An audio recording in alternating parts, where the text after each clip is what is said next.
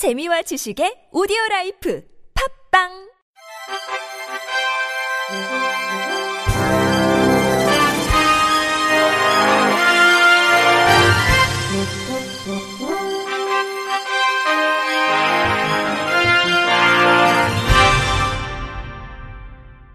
청취자 여러분 안녕하십니까? 12월 22일 금요일 KBIC에서 전해드리는 생활 뉴스입니다.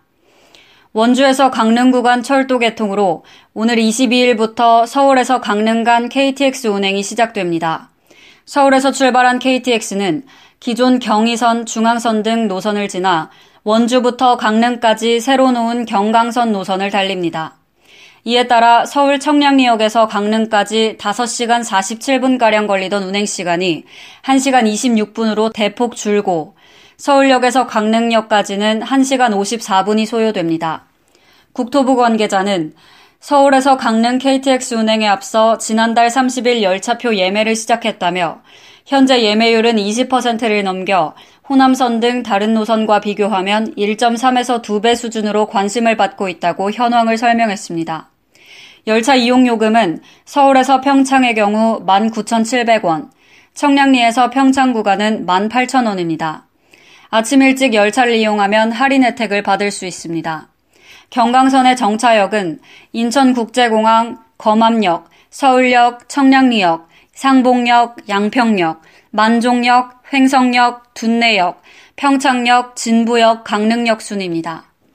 제주항공이 1년에 1월과 7월에 딱 두 번만 실시하는 최대 규모의 항공권 정기 행사인 찜 예매를 한국 시간으로 2018년 1월 4일 오후 5시부터 2018년 1월 12일 오후 5시까지 진행한다고 밝혔습니다. 국내선은 1월 4일, 국제선은 1월 5일 같은 시간 예매를 시작합니다. 찜 항공권은 무료로 맡기는 수화물 없이 기내 무료 수화물만 들고 가는 조건으로 연중 가장 파격적인 할인가에 판매하는 특가 항공권입니다. 이번 찜 항공권은 탑승일을 기준으로 2018년 3월 25일부터 10월 27일까지 이용할 수 있습니다. 모바일 앱에서만 예매를 받기 때문에 사전에 모바일 앱을 설치하고 회원으로 가입한 후 이용하면 편리합니다. 수화물 위탁이 필요하면 사전 수화물 구매 서비스를 이용해야 합니다. 제주항공 관계자는 찜 항공권은 정규 항공권에 비해 운임이 매우 낮은 대신 무료 수화물 위탁 서비스가 포함되어 있지 않으며 일정 변경이나 취소 등의 제한 조건이 있으므로 노선별로 예매 일정을 사전에 알아두고 예매 계획을 확실히 세운 뒤 일정에 맞는 항공권을 예매해야 한다고 말했습니다. 노선별 찜 항공권 최저 운임은 유류 할증료와 공항 이용료 등을 모두 포함한 편도 총액 운임 기준으로 국내선 1,100원, 부산에서 오사카 33,300원, 인천에서 도쿄 39,400원, 인천에서 괌 75,500원, 인천에서 블라디보스토크 79,300원 등입니다. 60세 이상 노인들은 하루 4,000걸음 이상만 걸어도 뇌 건강이 좋아진다는 연구 결과가 나왔습니다. 나이가 들면서 뇌의 정보 처리 속도가 느려지고 기억이나 합리적 추론 등에 조금씩 어려움을 느끼는 등 인지 능력이 떨어지게 되는데 이를 예방하거나 늦추는데 운동을 비롯한 신체 활동이 중요하다는 연구 결과들이 기존에 있었습니다. 또 뇌의 두께와 용량이 뇌 기능과 관련 있으며 특히 두께는 뇌의 미묘한 변화를 측정하는데 더 민감하고 중요한 수단인 것으로 알려져 있습니다. 미국 캘리포니아 주립대학 세멜 신경과학 및 인간행동연구소의 프레바 시타르트 박사팀은 신체 활동이 뇌 두께에 어떤 영향을 주는지를 조사했습니다. 기억력이 예전 같지 않다고 불평하는 60세 이상 노인 29명을 상대로 신체 활동량을 측정하고 입체 MRI로 뇌 영상을 촬영했습니다. 그 결과 매일 4,000보 이상 걷는 그룹이 그 미만을 걷는 그룹에 비해 뇌 중앙 측두엽 속의 기억과 관련해 중요한 역할을 하는 부위인 해마의 두께가 훨씬 두꺼웠습니다. 또 방추상회를 비롯한 해마 주변 뇌 조직 두께도 더 두꺼웠습니다. 나아가 신경심리학적 검사를 했을 때 신체 활동이 더 활발했던 그룹의 집중력과 정보 처리 속도가 더 좋았습니다. 아울러 사람들이 계획을 세우고 이를 실행해 목표를 성취할 수 있게 해주는 일련의 정신적 기량들을 일컫는 두뇌의 실행 기능도 매일 4,000보 이상 걸은 그룹이 훨씬 더 나았습니다. 이번 연구 결과는 학술지 알츠하이머 질환 저널에 실렸습니다. 성탄절이 다가오면 누구나 눈이 내려 세상이 하얗게 변하는 화이트 크리스마스를 기대합니다. 하지만 올해는 눈 대신 한파가 맹추위를 떨치는 추운 크리스마스가 될 것으로 보입니다. YTN 김진두 기자의 보도입니다. 2년 전인 지난 2015년 크리스마스 밤 서울 동교동 거리의 모습입니다. 자정을 30분 정도 앞두고 하늘에서 갑자기 하얀 눈이 내리기 시작합니다. 0.2cm 정도의 눈이 내리는데 그쳤지만 시민들은 깜짝 선물을 받은 듯 즐거워합니다. 하지만 올해 내륙에서는 이 같은 화이트 크리스마스의 행운을 기대하긴 어려울 것으로 보입니다. 성탄절 이브 아침까지 비나 눈이 내린 뒤 날씨가 점차 개 성탄절에는 맑은 날씨가 예상되기 때문입니다. 다만 찬 공기가 남아하면서 성탄절에 서해안과 섬 지역에만 눈이 오는 곳이 있겠습니다. 인터뷰 반기성 K위더 예보센터장. 올해 성탄절에는 대체로 맑겠고 찬 공기가 유입되는 서해안 일부 지역에만 눈이나 비가 내릴 가능성이 있습니다.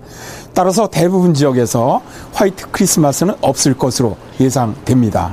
눈 대신 영하 10도 안팎의 한파가 종일 맹위를 떨치면서 올해는 예년보다 훨씬 추운 크리스마스를 맞을 전망입니다. YTN 김윤우입니다. 헐리우드 배우 레오나르도 디카프리오 주연의 영화 타이타닉이 내년 초 국내 재개봉을 확정했습니다. 초호화 여객선 타이타닉호의 침몰 사고를 모티브로 한 이 영화는 1997년 개봉 당시 전 세계 7천만 명의 관객을 동원했고 국내에서는 이듬해 개봉하며 유례 없는 흥행을 기록했습니다. 타이타닉은 지금까지도 세계인이 가장 좋아하는 로맨스 영화에 꾸준히 이름을 올리며 여전한 인기를 구가하고 있는데요. 특히 올해는 개봉 20주년을 맞아 미국과 유럽 등 여러 나라에서 재개봉이 이루어지고 있습니다. 세월이 지나도 변치 않는 명작의 힘을 입증했다는 반응 속에 국내에서는 내년 2월 1일부터 재개봉을 통해 관객들을 다시 만날 예정입니다. 조선 후기 때 거의 300년 동안 왕의 비서들이 왕 주변의 모든 일을 적어 놓은 승정원 일기라는 국보가 있습니다. 양이 너무 많아서 한글로 번역하는데 거의 50년이 걸릴 정도인데 알파고 같은 인공지능을 썼더니 속도가 빨라지고 있습니다. SBS 정구희 기자입니다. 규장각엔 승정원 일기가 3,000권 정도 남아 있습니다. 글자 수만 2억 4,300만 자. 아직 20%밖에 번역되지 않았습니다. 전문 번역가가 매달려도 1년에 10만 자 정도 번역하는데 그쳐 현재 인력으론 앞으로 45년 후에나 완역본을 볼 수 있다는 계산입니다. 인터뷰 최도훈, 승정원 일기 번역가. 워낙 방대하기도 하고, 근데 그 양에 비해서 지금 번역에 투입된 그 번역자들 수는 적은 편이고. 인공지능에게 기존에 번역된 문장을 가르친 뒤 번역을 시켜봤습니다. 후설. 한자 그대로는 목구멍과 혀라는 뜻이지만 승정원의 별칭으로도 쓰이는데 인공지능은 문맥에 따라 목과 혀가 아닌 승정원이라 번역했습니다. 인공지능이 학습하지 않은 문장도 번역시켜 봤습니다. 정조가 아버지인 사도세자에 대한 기록을 지어달라며 영조에게 올린 상소문인데 인간 번역과 거의 같습니다. 인터뷰 남성현 한국 고전 번역원 연구원. 마음이 불편하고 슬프다. 그 좀 삭제 좀 부탁을 한다 영조한테. 이런 그 내용의 흐름의 대의는 정확히 파악한 것 같습니다. 고전 번역어는 인공지능이 더 많은 문장을 학습하게 되면 무려 27년이나 번역 기간을 줄일 것으로 예측했습니다. SBS 정구입니다. 끝으로 날씨입니다. 내일 낮 동안에는 포근한 날씨 속에 활동하기 좋겠는데요. 늦은 밤 중서부 지역에 비가 내리기 시작하겠습니다. 크리스마스 이브인 모레에는 전국으로 비가 확대되겠고 기온이 낮은 강원 산간과 영서 일부에만 눈이 내릴 것으로 보입니다. 이후 성탄절에는 맑은 하늘이 드러나는 가운데 기온이 뚝 떨어져 종일 영하권에 머무는 매서운 추위가 찾아오겠습니다. 연휴 계획에 참고하시면 좋겠습니다. 이상으로 12월 22일 금요일 생활 뉴스를 마칩니다. 지금까지 제작의 이창현, 진행의 윤수빈이었습니다. 고맙습니다. KBRC